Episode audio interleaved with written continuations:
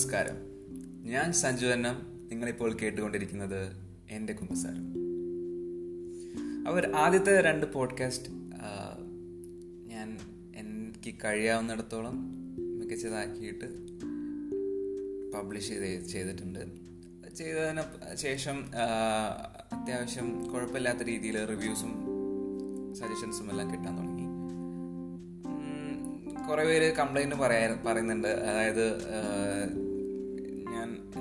രണ്ടാമത്തെ പോഡ്കാസ്റ്റിൽ ഞാൻ പറഞ്ഞ കുറച്ച് കംപ്ലൈൻസും പിന്നെ കഴിഞ്ഞ പോഡ്കാസ്റ്റിൽ ഉണ്ടായ ഒരു കംപ്ലൈന്റ് എന്താണെന്ന് വെച്ച് കഴിഞ്ഞാൽ രണ്ടാമത്തെ സെഗ്മെന്റിൽ മ്യൂസിക് ഓവറായിട്ട് കേൾക്കുന്നുണ്ട് മാച്ച് ആവുന്നില്ല എന്നുള്ള രീതിയിൽ കംപ്ലൈന്റ് എല്ലാം പറഞ്ഞായിരുന്നു. ലൈക്ക് അത് ആക്ച്വലി ഈ റെക്കോർഡ് ചെയ്യുന്ന ആപ്പിൽ പറ്റിയ ഒരു മിസ്റ്റേക്കാണ് രണ്ട് സെഗ്മെന്റ് ആയിട്ടായിരുന്നു സെക്കൻഡ് പോഡ്കാസ്റ്റ് റെക്കോർഡ് ചെയ്തത്. അപ്പോൾ രണ്ട് സെഗ്മെന്റിലും വേറെ വേറെ ബാക്ക്ഗ്രൗണ്ട് മ്യൂസിക് ആയിരുന്നു കൊടുത്തിരുന്നത്. അപ്പോൾ ആദ്യത്തെ സെഗ്മെന്റിലെ ബാക്ക്ഗ്രൗണ്ട് മ്യൂസിക് രണ്ടാമത്തെ സെഗ്മെന്റിലേക്കും കൂടി കയറി വന്നതാണ് പ്രശ്നം. അറിഞ്ഞുകൊണ്ട് ചെയ്തതല്ല. എന്തായാലും ഇനി ഭാവിയിൽ അങ്ങനെയുള്ള മിസ്റ്റേക്കുകളൊക്കെ ഉണ്ടാവാണ്ട് നോക്കാം. ഓക്കെ ഇന്ന് നമ്മൾ സംസാരിക്കാൻ പോകുന്നത് നമ്മുടെ ലൈഫിലെ ദ മോസ്റ്റ് അണ്ടർ റേറ്റഡ് ഗുരുവിനെ പറ്റിയാണ്. അതെ ഭക്ഷണം. മോസ്റ്റ് അണ്ടർ റേറ്റഡ് ഗുരു എന്ന് പറഞ്ഞാൽ നമ്മൾ നമ്മൾ ഒരിക്കലും അതിനെ ഒരു ഒരു ഭക്ഷണത്തിനെ ഒരു ഗുരുവായിട്ട് പോലും കണ്ടിട്ടുണ്ടാവില്ല. പക്ഷേ ജീവിതത്തിൽ നമുക്ക് ഏറ്റവും അധികം വേണ്ട ചില കുറച്ച് പാഠങ്ങൾ ജീവിത പാഠങ്ങൾ എപ്പോഴും നമുക്ക് പഠിപ്പിച്ചു തരുന്നത് ഭക്ഷണമാണ്. ഭക്ഷണം മാത്രമാണ്. നമ്മൾ ചില സമയത്ത് അത് അറിയാണ്ട് പോവുകയാണ് ചെയ്യുന്നത്. ഭക്ഷണം ഇപ്പോൾ ഇന്നത്തെ കാലത്ത് ചിലരൊക്കെ പറയും. ചിലരെന്ന് പറഞ്ഞു കഴിഞ്ഞാൽ നമ്മുടെ ന്യൂജൻ ഞാൻ അടക്ക ഇടയ്ക്ക് പറയാറുണ്ട് തമാശ രൂപേണ പറയാറുണ്ട്. അതായത് ഭക്ഷണം ഇല്ലാണ്ട് നമുക്ക് ജീവിക്കാം. പക്ഷേ മൊബൈൽ ഫോൺ ഇല്ലാണ്ട് ഒരിക്കലും ജീവിക്കാൻ പറ്റില്ല. അല്ലെങ്കിൽ മൊബൈൽ ഡാറ്റ ഇല്ലാണ്ട് ഒരിക്കലും ജീവിക്കാൻ പറ്റില്ല എന്നുള്ള രീതിയിൽ തമാശ രൂപേണ ചിലവരൊക്കെ പറയുന്നത് കേൾക്കാം. പക്ഷേ യഥാർത്ഥ വസ്തുത എന്ന് പറഞ്ഞു കഴിഞ്ഞാൽ ഭക്ഷണം തന്നെയാണ് എല്ലാത്തിന്റെയും അടിസ്ഥാനം. എല്ലാത്തിന്റെയും ആധാരം എന്ന് പറഞ്ഞു കഴിഞ്ഞാൽ ഏതൊരു ജീവജാലങ്ങളുടെയും ആധാരം എന്ന് പറഞ്ഞു കഴിഞ്ഞാൽ ഭക്ഷണം തന്നെയാണ്. ഭക്ഷണം ഇല്ലാണ്ട് ഭക്ഷണ ഭക്ഷണം ആണ് ജീവൻ. ഭക്ഷണം ഇല്ലാണ്ട് ഈ ഭൂമിയിൽ ഒരു ജീവനും നിലനിൽക്കില്ല. എന്റെ കാര്യം എടുത്ത് നോക്കുകയാണെങ്കിൽ പണ്ട് തൊട്ടേ ഞാനും ഭക്ഷണവും തമ്മിൽ ഒരു ചെറുതായിട്ടൊരു രീതിയിലൊരു അകൽച്ചെല്ലാം പാലിക്കുന്ന ഒരു ഒരാളായിരുന്നു ഞാൻ.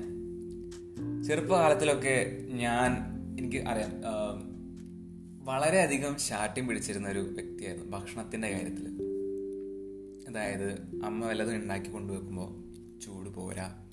ഞാൻ എണീറ്റ് വരെ ഇപ്പോൾ വെക്കേഷൻ ടൈമിൽ തന്നെ എണീറ്റ് വരിക എല്ലാവരും അച്ഛനും അമ്മയും എല്ലാം ഭക്ഷണം കഴിച്ചു കഴിഞ്ഞ് ഒക്കെയാണ് എണീറ്റ് വരാറ്. ആ സമയം ഒരു ഒമ്പതര പത്ത് മണി ആ ടൈമൊക്കെ ആവും. അപ്പോൾ ഒബ്വിയസ്ലി അമ്മ ഉണ്ടാക്കി വെച്ച ഭക്ഷണത്തിന്റെ ചൂട് പോവും. അപ്പം ഞാനിവിടെ ചെന്നിട്ട് ഡൈനിങ് ഹാളിൽ ഇരുന്നിട്ട് ചുമ്മാ ശാഠ്യം പിടിക്കും. ചൂടില്ല. പിന്നെ അല്ലെങ്കിൽ ടേസ്റ്റ് ഇല്ല. അങ്ങനെ പല രീതിയിലും ശാഠ്യം പിടിച്ചിരുന്ന ഒരു വ്യക്തിയായിരുന്നു മാത്രമല്ല ഞാൻ ചെറുതാവുന്ന സമയത്ത് ഈ വെക്കേഷൻ ടൈമിലൊക്കെ അതായത് ക്രിസ്മസ് വെക്കേഷൻ സമ്മർ വെക്കേഷൻ ഒക്കെ അച്ഛന്റെ വീട്ടിൽ അതായത് എന്റെ ഞങ്ങളുടെ തറവാട്ടിൽ ഇടയ്ക്ക് പോയി താമസിക്കാറുണ്ടായിരുന്നു. എന്റെ അച്ഛമ്മയുടെയും എന്റെ ചെറിയച്ഛന്റെയും പിന്നെ കസിൻസിന്റെ എല്ലാം കൂടെ പോയി താമസിക്കാറുണ്ടായിരുന്നു. അവിടെ രാത്രിയൊക്കെ നല്ല രസമാണ്. അവിടെ എന്റെ വീട്ടിൽ ഞാൻ മാത്രമേ ഉള്ളൂ. അപ്പോൾ ഈ തറവാടിലാവുന്ന തറവാടിന്റെ അടുത്തും കുറച്ച് വീടുകളൊക്കെ ഉണ്ട്. ഞങ്ങളുടെ സ്വന്തം ഫാമിലീസാണ് അപ്പോൾ രാത്രിയൊക്കെ നല്ല രസമാണ്. എന്തെങ്കിലുമൊക്കെ കളികളൊക്കെ കളിച്ച് അങ്ങനെ അങ്ങനെ സമയമൊക്കെ പോകും വെക്കേഷൻ ടൈമിൽ നല്ല രസമായിരുന്നു. അവിടെ ആവുന്ന സമയത്ത് എല്ലാവരും എല്ലാത്തിനും എനിക്ക് ഭയങ്കര കെയറാണ്. കാരണം ഫാമിലിയിലുള്ള ആകെ ഒരു ആണത്തരിയായിരുന്നു അപ്പോൾ ഭയങ്കര കെയറായിരുന്നു എല്ലാവരും. അച്ഛമ്മ അച്ഛമ്മ ഇപ്പോൾ മരിച്ചിട്ട് ഒരു കൊല്ലായി. അച്ഛമ്മ ഭയങ്കര കെയറായിരുന്നു. എന്നെ ഭയങ്കര കാര്യമായിരുന്നു. അപ്പോൾ അവിടെ ചെല്ലുന്ന സമയത്തും പണ്ടൊക്കെ ഇതേ ശാഠ്യം പിടിക്കുമായിരുന്നു ഞാൻ ഭക്ഷണത്തിന്റെ കാര്യത്തിൽ അതായത് അവിടെയും എല്ലാവരും പണിക്കുള്ളവരൊക്കെ ജോലിക്ക് പോകുന്നവരൊക്കെ ജോലിക്കൊക്കെ പോയി എല്ലാം കഴിഞ്ഞിട്ട് അച്ചമ്മയാണ് എനിക്ക് എന്റെ എനിക്കുള്ള ഭക്ഷണം ഉണ്ടാക്കി തരും അതും ഞാൻ തറവാട്ടിൽ ചെന്ന് കഴിഞ്ഞാൽ അവിടെ എന്റെ വീട്ടിലെ പോലെയല്ല. തറവാട്ടിൽ അവർ അട ഈ പിന്നെ ഇടിയപ്പം അങ്ങനെയുള്ള പല കാര്യങ്ങളും ഉണ്ടാക്കും. പക്ഷെ എനിക്ക് എന്താ പറയാ ചപ്പാത്തി തറവാട്ടിൽ ചെന്ന് കഴിഞ്ഞാൽ എനിക്ക് ചപ്പാത്തി മാത്രമേ പിടിക്കൂ. എന്തായിരുന്നു പറഞ്ഞിട്ടാ ചെറുപ്പകാലത്തുള്ള കാര്യം ഞാൻ പറയുന്നത്. ഞാൻ എനിക്കൊരു പത്ത് വയസ്സിന് താഴെയുള്ള സമയത്താണ് നടക്കുന്നത്. അങ്ങനെ ഞാൻ പത്ത് മണിക്ക് എണീറ്റ് വന്നു കഴിഞ്ഞാൽ അപ്പോൾ അച്ഛമ്മ എനിക്ക് പാവം അച്ഛമ്മ അപ്പോൾ ചപ്പാത്തി എല്ലാം ചപ്പാത്തിക്കെല്ലാം മാവ് കുഴച്ച് ചപ്പാത്തി ഒക്കെ പരത്തി കറിയൊക്കെ ഉണ്ടാക്കി എല്ലാം രണ്ടും ചൂടോടുകൂടെ എനിക്ക് വെച്ച് തരും. ഒരു ടി വിയിൽ വല്ല കാർട്ടൂണും തുറന്ന് വെച്ച് തരും. ഇതായിരുന്നു അവസ്ഥ.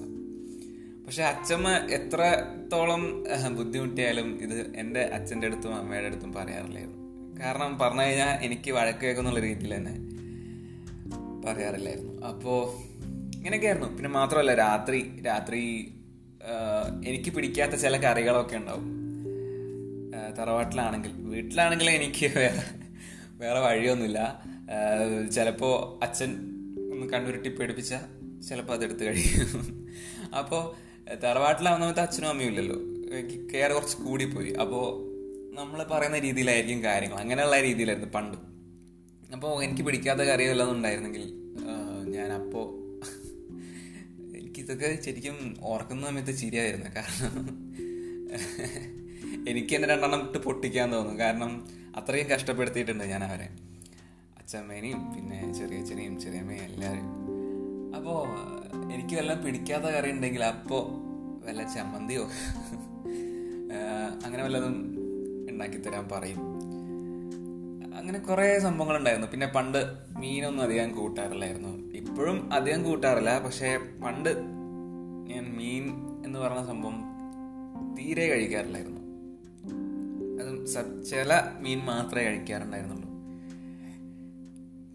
പിന്നെ വീട്ടിലെത്തി കഴിഞ്ഞാൽ പിന്നെ ഇങ്ങനെ തറവാട്ടിലുള്ള ഈ സംഭവം ഞാൻ കുറച്ച് മെച്ചുവർ ആവുന്നതിനനുസരിച്ച് കുറച്ച് ശരിയാവാൻ തുടങ്ങി. കാരണം എല്ലാം എനിക്ക് മനസ്സിലാവാൻ തുടങ്ങി. ഇവരുടെ ഒരു കഷ്ടപ്പാടും ബുദ്ധിമുട്ടൊക്കെ എനിക്ക് മനസ്സിലായി വരാൻ തുടങ്ങി. പക്ഷെ വീട്ടിലുള്ള കാര്യം അങ്ങനെയല്ലായിരുന്നു. വീട്ടിൽ സ്ഥിരമായിട്ടുള്ള കംപ്ലൈന്റ് ആയിരുന്നു. ഞാൻ എന്താ പറയാ ചൂടില്ല പിന്നെ എന്ത് ടേസ്റ്റ് ഇല്ല. അങ്ങനെ ചെറിയ ചെറിയ വല്ല സംഭവം ഉണ്ടായിരുന്നെങ്കിൽ അമ്മേനെ കംപ്ലൈന്റ് ചെയ്ത് ഞാൻ കൊല്ലായിരുന്നു. അച്ഛനൊന്നും ഉണ്ടാറില്ലായിരുന്നു അച്ഛൻ കിട്ടുന്നത് കഴിക്കും എന്നിട്ട് എണീറ്റ് പോകും. അങ്ങനെയായിരുന്നു.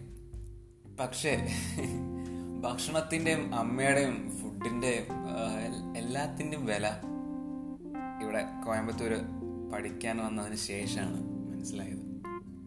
എത്രത്തോളം ടേസ്റ്റ് ഉണ്ടായിരുന്ന ഭക്ഷണത്തെയാണ് ഞാൻ നിന്ദിച്ച് കളഞ്ഞതെന്ന് എനിക്ക് രണ്ടായിരത്തി പതിനാറ് ഒക്ടോബർ മൂന്നിന് ശേഷമാണ്. അതായത് ഞാൻ കോയമ്പത്തൂർ വന്ന് ജോയിൻ ചെയ്തതിന് ശേഷമാണ് എനിക്ക് മനസ്സിലായത്. അത് തന്നെയായിരുന്നു സ്വർഗം ഒത്തിരി എന്താ പറയാ നമുക്ക് ഈ കൈയില്ലാണ്ടാവുന്ന സമയത്തെ കൈയുടെ വില അറിയുമെന്ന് ശരിക്കും പറയാറ് അത് ശരിക്കും ഈ ഒരു കാര്യത്തിൽ എനിക്ക് ശരിയാണെന്ന് മനസ്സിലായി. അതുകൊണ്ട് ഈ ഇവിടെയുള്ള ഭക്ഷണത്തിന്റെ കാര്യം കൂടുതൽ ഞാൻ പറയുന്നില്ല. എല്ലാവർക്കും അറിയായിരിക്കും ഹോസ്റ്റൽ ഭക്ഷണത്തിന്റെ എല്ലാം പ്രശ്നങ്ങളും കാര്യങ്ങളൊക്കെ എല്ലാവർക്കും അറിയായിരിക്കും. അപ്പോൾ ഇവിടെ ആവുന്ന സമയത്ത് നമ്മൾ നമുക്ക് ആരുടെ അടുത്തും കംപ്ലൈന്റ് പറയാനില്ലല്ലോ. നമ്മൾ അഥവാ ഹോസ്റ്റൽ വാർഡന്റെ അടുത്ത് കംപ്ലൈന്റ് പറഞ്ഞു കഴിഞ്ഞാൽ അത് ഓക്കെ നിങ്ങൾക്ക് വേണമെങ്കിൽ ഇറങ്ങിപ്പോവാം എന്നുള്ള രീതിയിലായിരിക്കും. പറയാം. പക്ഷെ ഇറങ്ങിപ്പോയി കഴിഞ്ഞാലും ഒന്നുകിൽ പുറത്തുനിന്ന് കഴിക്കണം. അല്ലെങ്കിൽ നമ്മൾ നമ്മൾ സ്വയം കുക്ക് ചെയ്ത് കഴിക്കണം. എന്ത് തന്നെയായാലും നമ്മുടെ അമ്മയുടെ കൈപുണ്യത്തിന്റെ അത്ര എത്തില്ലല്ലോ നമ്മൾ എത്ര ഉണ്ടാക്കിയാലും എത്ര പുറത്തുനിന്ന് കഴിച്ചാലും. അങ്ങനെ അങ്ങനെ വീട്ടിൽ ചെല്ലുന്ന സമയത്ത് അതായത് ഇവിടെ ചേർന്നതിന് ശേഷം വീട്ടിൽ ചെല്ലുന്ന സമയത്ത് എല്ലാം മനസ്സിലായി. വായൽ അമ്മയുടെ ഫുഡൊന്ന് വായൽ വെക്കുന്ന സമയത്തുള്ള ആ ഒരു ആ ഒരു എന്താ പറയാ ആ ഒരു ഫീലിംഗ് ഫീലിംഗ് എന്ന് പറഞ്ഞാൽ പറഞ്ഞറിയിക്കാൻ പറ്റാത്തൊരു ഫീലിംഗ് ശരിക്കും ഞാൻ ഒരു പ്രാവശ്യം കണ്ണ് നിറഞ്ഞു പോയിട്ടുണ്ട്. കാരണം ഇവിടെ നിന്ന് അതായത് കോയമ്പത്തൂരിൽ നിന്ന് കുറേ കാലത്തിന് ശേഷം കുറേ അതായത് എക്സാമും കുറേ ടൈറ്റ് ഷെഡ്യൂൾ കാരണം നാട്ടിൽ പോകാൻ പറ്റാത്തൊരവസ്ഥ ഉണ്ടായിരുന്നു. അപ്പം ഇതിന് ശേഷം നാട്ടിൽ പോയത് പോയപ്പോൾ അമ്മയുടെ ഫുഡൊന്ന് വായിൽ വെച്ചപ്പോൾ ഓ എന്തായിരുന്നു? ആ ഫീലിംഗ് എന്ന് പറഞ്ഞു കഴിഞ്ഞാൽ നമുക്ക് ശരിക്കും ഹെവൻ എന്ന് പറയാം. അപ്പോൾ അതിനുശേഷം വീട്ടിൽ കണ്ടുവരുന്ന ഒരു അപൂർവ പ്രതിഭാസം എന്ന് പറഞ്ഞു കഴിഞ്ഞാൽ എന്തെങ്കിലും ഞാനിപ്പോൾ നാട്ടിൽ പോയി കഴിഞ്ഞാൽ അതായത് എന്തെങ്കിലും കുഴപ്പമുണ്ടെങ്കിൽ അച്ഛനായിരിക്കും ഇപ്പം ആദ്യം ആദ്യം കംപ്ലൈന്റ് ചെയ്യുക ഞാൻ മിണ്ടാണ്ടിരുന്ന് കഴിച്ചു പോക്കോളൂ. കാരണം എനിക്ക് മനസ്സിലായിട്ടുണ്ട്. പുറത്തു പോയി കഴിഞ്ഞാൽ കിട്ടുന്ന ഭക്ഷണത്തിന്റെ എല്ലാ എന്താ പറയുക അമ്മയുടെ ഫുഡിന്റെയും ഡിഫറൻസും കാര്യങ്ങളെല്ലാം മനസ്സിലാവും. അതുകൊണ്ട് മിണ്ടാണ്ടിരുന്ന് കഴിക്കുക. അതാണ് ഇപ്പോൾ നടക്കുന്നത്. അപ്പം എന്റെ ജീവിതത്തിൽ ഭക്ഷണം പഠിപ്പിച്ച് തന്ന ആദ്യത്തെ ഒരു ഒരു ജീവിത പാടാണ് ഇത്. അതായത് ഭക്ഷണത്തെ നിന്ദിക്കാൻ പാടില്ല. നമുക്ക് കിട്ടുന്നത് കഴിക്കുക എന്നുള്ള രീതിയിൽ ഭക്ഷണം പഠിപ്പിച്ചു തന്ന ആദ്യത്തെ ജീവിതപാടാണ് ഇത്.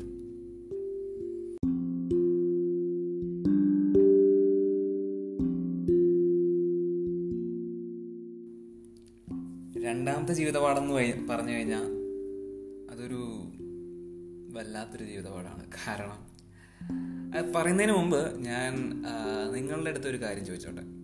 അതായത് നിങ്ങളിൽ ആരെങ്കിലും ആരെങ്കിലും പട്ടിണി കിടന്നിട്ടുണ്ടോ? പട്ടിണി കിടക്കുക എന്ന് ഞാൻ ഉദ്ദേശിക്കുന്നത് ആരോടെങ്കിലും ദേഷ്യം തീർക്കാനോ അതോ പക വീട്ടാനോ അല്ലെങ്കിൽ ഞാൻ പട്ടിണി കിടക്കുന്നുണ്ട് എന്ന് അറിയിക്കാനോ വേണ്ടിയിട്ടല്ല. അതായത് കഴിക്കാൻ അതിയായ ആഗ്രഹം ഉണ്ടെങ്കിലും കഴിക്കാൻ പറ്റാത്ത ഒരവസ്ഥയിൽ എത്തിപ്പെട്ടിട്ടുണ്ടോ എന്നാണ് എന്റെ ചോദ്യം. ഒരുപാട് തവണ അങ്ങനെ ആയിട്ടുണ്ട്. ഞാൻ ഫേസ്ബുക്കിലോ ഇൻസ്റ്റഗ്രാമിലോ ഇങ്ങനെ സ്ക്രോൾ ചെയ്ത് പോകുന്നതിനിടയ്ക്ക് ഒരു കോട്ട് കണ്ടായിരുന്നു. അതായത് കാലിയായ വയറും കാലിയായ പോക്കറ്റും ഒരുപാട് കാര്യങ്ങൾ നമുക്ക് ജീവിതത്തിൽ പഠിപ്പിച്ചു തരും എന്ന ഒരു കോട്ട് ഞാൻ എവിടെയോ ഒന്ന് കണ്ടിട്ടുണ്ട്. ശരിക്കും അതൊരു സത്യമാണ്. കാലിയായ പോക്കറ്റും കാലിയായ വയറും മാത്രം മതി നമുക്ക് ജീവിതം എന്താണെന്ന് അറിയാൻ. കാലിയായ പോക്കറ്റിനും കാലിയായ വയറിനും പിന്നിൽ ഒരുപാട് കഥകൾ പറയാനുണ്ടാവും. അത് ചിലപ്പോൾ ഒരു വ്യക്തിയാവാം ചിലപ്പോൾ അത് വല്ല സന്ദർഭങ്ങളും ആവാം അല്ലെങ്കിൽ എന്തെങ്കിലും ഇൻസിഡൻസോ എന്തെങ്കിലും കാര്യങ്ങളാവാം. അല്ലെങ്കിൽ നം നമ്മൾ തന്നെ ചെയ്തു പോയ തെറ്റിന്റെ പുറത്താവാം. നമുക്ക് ആ ഒരു അവസ്ഥ വന്നത്. എന്ത് തന്നെയായാലും ഞാൻ ആദ്യത്തെ പോഡ്കാസ്റ്റിൽ പറഞ്ഞതുകൊണ്ട് അതായത് എന്നെ വെറുക്കുന്ന കുറച്ച് പേരുണ്ട് അവർ ഈ പോഡ്കാസ്റ്റിനെ പേടിക്കേണ്ട എന്ന രീതിയിൽ ഞാൻ പറഞ്ഞതുകൊണ്ട് അവരെ ഞാൻ ക്രൂസിഫൈ ചെയ്യുന്നില്ല. അതുകൊണ്ട് ഞാൻ ഈ സംഭവത്തിനെ പറ്റി ഞാൻ അധികം സംസാരിക്കുന്നില്ല. അപ്പോൾ പട്ടിണി നടന്നു കഴിഞ്ഞാൽ നമുക്ക് ഒരുപാട് കാര്യങ്ങൾ പഠിക്കാനുണ്ട് കേട്ടോ. ഒരുപാടെന്ന് പറഞ്ഞു കഴിഞ്ഞാൽ നമുക്ക് മനുഷ്യരെ കൂടുതൽ അടുത്തറിയാൻ പറ്റും. പട്ടിണി കിടക്കുന്ന സമയത്ത് എന്നെ എനിക്ക് വേണ്ട ആൾക്കാരല്ലാണ്ട് കുറച്ച് പേര് നമ്മൾ ജീവിതത്തിൽ പോലും അതായത് നമ്മൾ വിചാരിക്കുക പോലും ഉണ്ടാവില്ല. അവർ വന്നിട്ട് ചോദിച്ചിട്ടുണ്ട് എന്തിനാണ് ഇങ്ങനെ കിടക്കുന്നത് വല്ലതും പോയി കഴിക്കാൻ നല്ല രീതിയിൽ അവർ വിളിച്ചിട്ടുണ്ട്. അപ്പോൾ അവരൊക്കെ എന്ന് പറഞ്ഞു കഴിഞ്ഞാൽ അതാ പറഞ്ഞത് ഞാൻ അത് അതാണ് അതാ ഞാൻ പറഞ്ഞു വരുന്നത്. അതായത് പട്ടിണി കിടന്നു കഴിഞ്ഞാൽ നമുക്ക് യഥാർത്ഥത്തിൽ നമ്മുടെ കൂടെ ആരൊക്കെ ഉണ്ടാവും എന്നുള്ള രീതിയിൽ എന്ന കാര്യം നമുക്ക് മനസ്സിലാവാൻ പറ്റും. അതായത് എന്താ പറയാ ആൾക്കാരെ മുഖംമൂടി ഇല്ലാതെ കാണാൻ പറ്റും. ആൾക്കാരുടെ യഥാർത്ഥ മുഖം നമുക്ക് കണ്ടറിയാൻ പറ്റും ആ ഒരു അവസ്ഥയിൽ. ഞാൻ കൂടുതലൊന്നും ഇതിനെപ്പറ്റി പറയുന്നില്ല. കാരണം കുറേ പ്രശ്നങ്ങൾ നേരിടേണ്ടി വരും. അതുകൊണ്ട് ഞാൻ കൂടുതലൊന്നും ഇതിനെപ്പറ്റി പറയുന്നില്ല. അതുകൊണ്ട് നമുക്ക് അടുത്ത കാര്യം കടക്കാം. അടുത്ത കാര്യത്തിലേക്ക് കടക്കാം. അപ്പോൾ ഭക്ഷണത്തിനെ പറ്റിയിട്ടാണ് നമ്മൾ പറയുന്നത്. മൂന്നാമത്തെ കാര്യം എന്ന് പറഞ്ഞു കഴിഞ്ഞാൽ ഇതും ഞാൻ വായിച്ച് കേട്ടതാണ്. അതായത് വായിച്ച് കേട്ടത് മാത്രമല്ല സയന്റിഫിക്കലി പ്രൂവൺ ആയിട്ടുള്ള ഒരു സംഭവമാണ്. We are what we eat അതായത് നമ്മൾ എന്ത് കഴിക്കുന്നു അതാണ് നമ്മൾ. ഈയിടെയായിട്ട് ഒരു ഉദാഹരണം പറയാം. ഒരു മികച്ച ഒരു ഉദാഹരണം പറയാം. ഈയിടെയായിട്ട് അടുത്ത് പുറത്തിറങ്ങിയൊരു ചിത്രമുണ്ട് മലയാള ചിത്രം. ലിജോ ജോസ് പെല്ലിശ്ശേരിയുടെ ജല്ലിക്കെട്ട് എന്ന് പറഞ്ഞ ചിത്രം. നിങ്ങളെല്ലാവരും കണ്ടിട്ടുണ്ടാവും എന്ന് വിചാരിക്കുന്നു. കണ്ടിട്ടുണ്ടെങ്കിൽ അതിന്റെ ഉള്ളിൽ മറഞ്ഞു കിടക്കുന്ന ആ ഒരു ആ ഒരു ഭയങ്കര ഡീപ്പായിട്ടുള്ള ഒരു മെസ്സേജ് ഉണ്ട്. അതായത് ചിത്രത്തിന്റെ ഒരു ചെറിയൊരു സമ്മറി എന്നുള്ള രീതിയിൽ പറയാം. അതായത് ഒരു പ്രദേശത്ത് ഒരു നാട്ടിൽ നടക്കുന്ന ഒരു കഥയാണ് ഒരു ഗ്രാമത്തിനുള്ളിൽ നടക്കുന്ന കഥയാണ്. അവിടെ നിന്ന് കശാപ്പിനായിട്ട് ഒരു പോത്തിനെ കൊണ്ടുവരുന്നു. എന്ന് പറയാൻ ദൈവം ഇതിന് ഈ പോഡ്കാസ്റ്റിന് ഇനി റിപ്പോർട്ടൊന്നും വീഴല്ലേ? ഓക്കെ അപ്പോൾ ബീഫ് എന്ന് പറയാം. അപ്പോൾ ബീഫിനെ കൊണ്ടുവരുന്നു കശാപ്പിനായിട്ട്. ഒബ്വിയസ്ലി കഴിക്കാൻ തന്നെയാണ്. അങ്ങനെ ഈ കശാപ്പ് ചെയ്യുന്ന സ്ഥലത്ത് കശാപ്പ് ശാലയിൽ നിന്ന് ഈ പോത്ത് വിരണ്ട് ഓടുന്നു. വിരണ്ട് എങ്ങോട്ടാണ് ഓടുന്നതെന്ന് അറിഞ്ഞൂടാ. കാരണം അത്രത്തോളം ദേഷ്യത്തിലിരിക്കുകയാണ്. പോത്ത് എന്ന് പറഞ്ഞു കഴിഞ്ഞാൽ എന്തായാലും കാമായിട്ടുള്ള സ്വഭാവം ആയിരിക്കില്ലല്ലോ. ഭയങ്കര അഗ്രസീവ് ആയിരിക്കും. ഭയങ്കര എന്താ പറയുക ഭയങ്കര ഷാട്ടിക്കാരനായിരിക്കും അപ്പോൾ അവിടുന്ന് കാള അല്ലെങ്കിൽ പോത്ത് കയറ് വെട്ടിച്ച് ഓടുകയാണ്. എങ്ങോട്ടാണ് ഓടുന്നതെന്ന് നാട്ടുകാർക്ക് ഒരു പിടിയില്ല. അങ്ങനെ ഈ നാട്ടുകാർ പറഞ്ഞ് പറഞ്ഞ് പറഞ്ഞ് ബാക്കിയുള്ളവരുടെ അടുത്തും എല്ലാവരുടെ അടുത്തും ഫുൾ നാട്ടിൽ മൊത്തം പാട്ടായി. അതായത് കാള കയറ് പൊട്ടിച്ച് ഓടിയിട്ടുണ്ട്. കാളയില്ല പോത്ത്. ശരി. ഇങ്ങനെ ഇടയ്ക്കിടയ്ക്ക് കയറി വരുന്നു. പോത്ത് കയർ പൊട്ടിച്ച് ഓടിയിട്ടുണ്ട് എന്നുള്ള കാര്യത്തിൽ. നാട്ടുകാർ മൊത്തം പേടിയിലാവുന്നു ഭീതിയിലാവുന്നു. അങ്ങനെ നാട്ടുകാർ പിടിക്കാൻ ഇറങ്ങുന്നു പോത്തിനെ പിടിക്കാൻ ഇറങ്ങുന്നു ആ ഒരു പോത്ത് ആ നാട്ടിൽ ഉണ്ടാക്കി വെക്കുന്ന പ്രശ്നങ്ങൾ അത് മുഴുവൻ അതിന്റെതായ രീതിയിൽ പക്ക റോ ആയിട്ട് അതായത് പച്ചയ്ക്ക് കാണിക്കുന്നുണ്ട്. എന്തൊക്കെയാണ് നാട്ടിൽ നടക്കുന്നത് എന്നുള്ള എല്ലാ കാര്യങ്ങളും കാണിക്കുന്നുണ്ട്. ആ പോത്ത് പോത്തിനെ പിടിക്കാൻ പോകുന്നതിന്റെ മറവിൽ സംഭവിക്കുന്ന കുറേ കാര്യങ്ങൾ. അങ്ങനെ നാട്ടുകാർ രാത്രി പുറത്തിറങ്ങുകയാണ് അതായത് സംഘം ചേർന്നിട്ട് ചിലർ പന്തങ്ങൾ എല്ലാം കത്തിച്ചിട്ട് ചിലർ കെണി ഒരുക്കിയിട്ടും ചിലവര് ഒന്നും ഇല്ലാണ്ട് ചിലവര് തോക്കെടുത്തിട്ട് അങ്ങനെ പല പല രീതിയിൽ ചിലവർ കയറെടുത്തിട്ട് അങ്ങനെ പലരും സംഘം ചേർന്നിട്ട് പല പല പല രീതിയിൽ പോത്തിനെ പിടിക്കാൻ ഇറങ്ങുകയാണ് ഏറ്റവും അവസാനം പോത്തിനെ ഓടിച്ചിട്ട് കയറ്റാണ് എല്ലാവരും കൂടി ഓടിച്ചിട്ടിട്ട് ഒരു കെണിയാണെന്ന് തോന്നുന്നു. എനിക്ക് കൃത്യമായിട്ട് ഓർമ്മയില്ല. കെണിയിലേക്ക് കൊണ്ട് വീഴ്ത്തുകയാണ് പോത്തിനെ ചെയ്യുന്നത്. പോത്തിനെ ചെയ് അങ്ങനെ വീഴ്ത്തി കഴിഞ്ഞതിന് ശേഷം ആൾക്കാരുടെ അതായത് ഈ നാട്ടുകാരിൽ ഉണ്ടാവുന്ന മാറ്റം അതായിരുന്നു ക്ലൈമാക്സ് നാട്ടുകാരിൽ ഉണ്ടാവുന്ന മാറ്റം അതായത് എനിക്ക് എനിക്ക് എന്നുള്ള രീതിയിൽ അതായത് ഞാനാണ് പോത്തിനെ പിടിച്ചത് അല്ലെങ്കിൽ ഞാനാണ് പോത്തിനെ കെണിയിൽ വീഴ്ത്തിയത് എന്നുള്ള രീതിയിലായി മാറുകയാണ് എല്ലാവരുടെയും ചിന്താഗതി. അതായത് എനിക്ക് വേണം എനിക്ക് എനിക്ക് എനിക്ക് എന്നുള്ള രീതിയിൽ മാത്രമായി എല്ലാ എല്ലാ നാട്ടുകാരും ചിന്താഗതി. അങ്ങനെ പോത്തിനെ സ്വന്തമായിട്ട് എന്താ പറയുക പൊന്തിച്ചെടുക്കാനുള്ള അല്ലെങ്കിൽ സ്വന്തമായിട്ട് എടുക്കാനുള്ള രീതിയിൽ അങ്ങനെ ഓരോരുത്തരും പോത്തിന്റെ മേലേക്ക് ചാടി വീഴുകയാണ്. അങ്ങനെ ബാക്കിയുള്ളവർ നോക്കി നിൽക്കുന്നവരും വിട്ടുകൊടുക്കുന്നില്ല. മുന്നിലുള്ളവർ എല്ലാവരും ചാടുന്നു. അങ്ങനെ എല്ലാവരും ചാടി ചാടി ചാടി ആ പോത്തിന്റെ മേലേക്ക് വീഴുന്നു. അവസാനം അതൊരു കൂമ്പാരമായിട്ട് മാറുന്നു. അപ്പോ ഇതിന്റെ ഇടയ്ക്ക് വളരെയധികം വളരെ വളരെയധികം ചിന്തിക്കേണ്ടതായിട്ടൊരു ഡയലോഗ് കടന്നു വരുന്നുണ്ട്. ഇതിനിടയ്ക്ക് എന്ന് പറഞ്ഞു കഴിഞ്ഞാൽ ചിത്രത്തിന്റെ ഒരു പകുതി സമയമാവുന്ന സമയത്ത്. അതായത് ഒരു നടൻ മറ്റൊരു നടന്റെ അടുത്ത് ചോദിക്കുകയാണ്. ലോകത്ത് ഏറ്റവും രുചികരമായിട്ടുള്ള മാംസം ഏതാണെന്ന് അറിയോ എന്ന് ചോദിക്കുകയാണ് മറ്റേ നടന്റെ അടുത്ത്. മറ്റേ നടൻ പറയും അറിയില്ല. അപ്പോൾ ഇയാൾ പറയുന്നുണ്ട് അത് മനുഷ്യന്റെ മാംസമാണ് അപ്പോൾ ഇത് ഇതെല്ലാം ഇങ്ങനെയുള്ള ഡയലോഗുകളും എല്ലാ കാര്യങ്ങളും എല്ലാം കൂട്ടിച്ചേർക്കുന്ന സമയത്ത് നമുക്ക് ക്ലൈമാക്സിൽ മനസ്സിലാവുന്നത് മനുഷ്യൻ ഒരു മൃഗമായി മാറുകയാണ് ശരിക്കും. മനുഷ്യൻ എന്താണോ കഴിക്കുന്നത് അതായി മാറുകയാണ് അവസാനം.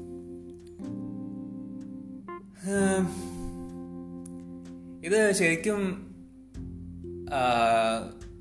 തള്ളലൊന്നുമല്ല കേട്ടോ. ശരിക്കും സയന്റിഫിക്കലി പ്രൂവൺ ആണ്. അതായത് ഡി എൻ എ ടെസ്റ്റിങ്ങും ഡി എൻ എ എല്ലാം വെച്ചിട്ട് പല രീതിയിലും പല ശാസ്ത്രജ്ഞന്മാരും എല്ലാം കണ്ടുപിടിച്ചൊരു വസ്തുതയാണ്. അതായത് നമ്മൾ എന്താണോ കഴിക്കുന്നത് അത് നമ്മളുടെ ജീനിൽ ഉണ്ടാവും. എവിടെയെങ്കിലും ഒരു അതിന്റെ ഒരു അംശം ജീനിൽ ഉണ്ടാവും. അപ്പോൾ ഞാൻ തമാശ പറയാം. കോഴീനെ കഴിക്കുന്നവരുടെ അവസ്ഥ ഒന്ന് ആലോചിച്ച് നോക്കി. അപ്പോൾ അതാണ്. What we eat is what we are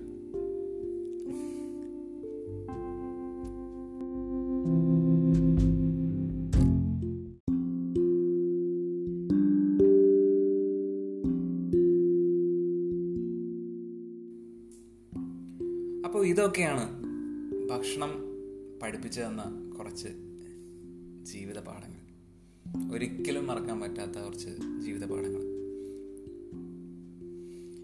ഈയിടെയായിട്ട് കുറേയധികം പേരിൽ കണ്ടുവരുന്ന ഒരു പ്രതിഭാസമാണ് ഡയറ്റിംഗ് കീറ്റോ ഡയറ്റ് പിന്നെ അങ്ങനെ അങ്ങനെ കുറേ ടൈപ്സ് ഓഫ് ഡയറ്റിംഗ് ഉണ്ടല്ലോ.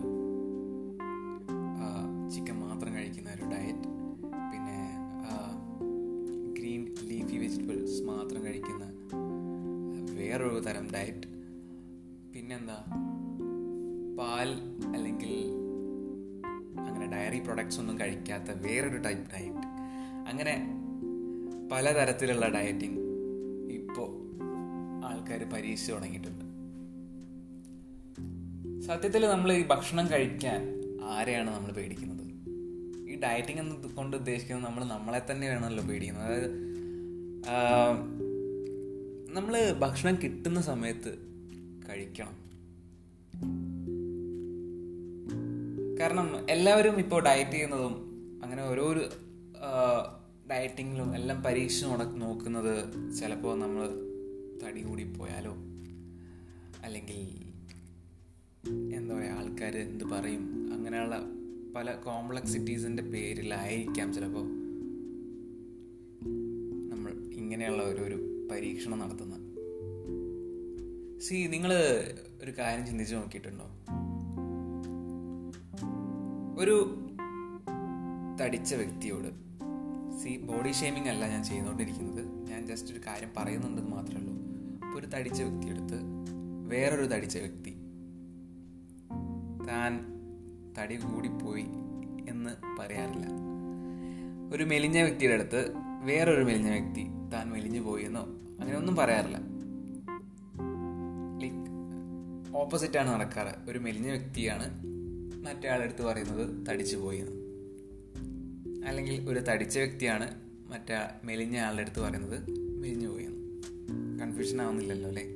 അപ്പോൾ ജസ്റ്റ് ഇതൊക്കെ നമ്മൾ ആൾക്കാർ കളിയാക്കുന്ന രീതിയിൽ കാണണ്ട അവർക്ക് തടിക്കാനുള്ള അല്ലെങ്കിൽ അവർക്ക് മെരിയാനുള്ള ആ ഒരു കഴിവില്ലാണ്ടായിപ്പോയി അതുകൊണ്ടാണ് അവരങ്ങനെ നമ്മുടെ അടുത്ത് പറയുന്ന രീതിയിൽ മാത്രം കണ്ടു കഴിഞ്ഞാൽ മതി. ആൾക്കാർ പലതും പറഞ്ഞോട്ടെ പക്ഷെ ഭക്ഷണം കിട്ടുന്ന സമയത്ത് കഴിക്കുക. വയറ് നിറയുന്നവരെ കഴിക്കാം. പക്ഷെ കഴിക്കുന്നത് നല്ല ഭക്ഷണമായിരിക്കണം എന്ന് മാത്രം. മൂക്കുമുട്ട കഴിക്കുന്നത് കണ്ട വേസ്റ്റ് ആയിട്ടുള്ളതും അൺഹൈജീനിക് ആയിട്ടുള്ള ഭക്ഷണം അല്ലാണ്ട് നല്ല ഭക്ഷണം കഴിക്കാം. വിശക്കുന്നത് എപ്പോഴും നല്ലതിനാവട്ടെ. ഏതോ ഒരു അഡ്വർടൈസ്മെന്റിൽ പറഞ്ഞതുപോലെ വിശക്കുന്നത് എപ്പോഴും നല്ലതിനാവട്ടെ. അപ്പോൾ ഇന്നത്തെ പോഡ്കാസ്റ്റ് ഞാൻ അധികം നീട്ടി വലിക്കുന്നില്ല. ഇവിടെ നിർത്തുകയാണ്. അപ്പോൾ എന്തെങ്കിലും സജഷൻസോ അല്ലെങ്കിൽ കംപ്ലൈൻസോ അല്ലെങ്കിൽ എന്തെങ്കിലും തിരുത്തോ കാര്യങ്ങൾ എന്തെങ്കിലും ഉണ്ടെങ്കിൽ എന്റെ ഇൻസ്റ്റഗ്രാമിൽ ഡയറക്റ്റ് മെസ്സേജ് ആയിട്ട് അയക്കാം. അല്ലെങ്കിൽ എന്നെ അറിയാവുന്നവർ വാട്സാപ്പിലും കോണ്ടാക്ട് ചെയ്യാവുന്നതാണ്. തീർച്ചയായിട്ടും കേൾക്കുന്നവർ എന്തെങ്കിലും ഒരു തരത്തിലുള്ള സജഷൻസ് അറിയിക്കുമെന്ന് വിചാരിക്കുന്നു. പിന്നെ ഇനി വരുന്ന എപ്പിസോഡുകളിൽ ചർച്ച ചെയ്യാൻ അല്ലെങ്കിൽ നിങ്ങൾ കേൾക്കാൻ ആഗ്രഹിക്കുന്ന ടോപ്പിക്സ് ടോപ്പിക്സും നിങ്ങൾക്ക് വേണമെങ്കിൽ സജസ്റ്റ് ചെയ്യാം. എപ്പോഴും ഒരു മെസ്സേജ് അകലെ മാത്രമായിരിക്കും ഞാൻ. ഓക്കെ സോ എല്ലാവരും ആസ് യൂഷ്വൽ വീട്ടിൽ സേഫായിട്ട് അടങ്ങി ഒതുങ്ങി നല്ല കുട്ടികളായിട്ട് ഇരിക്കുകയാണെന്ന് വിചാരിക്കുന്നു. So this is me Sanju N M signing off good bye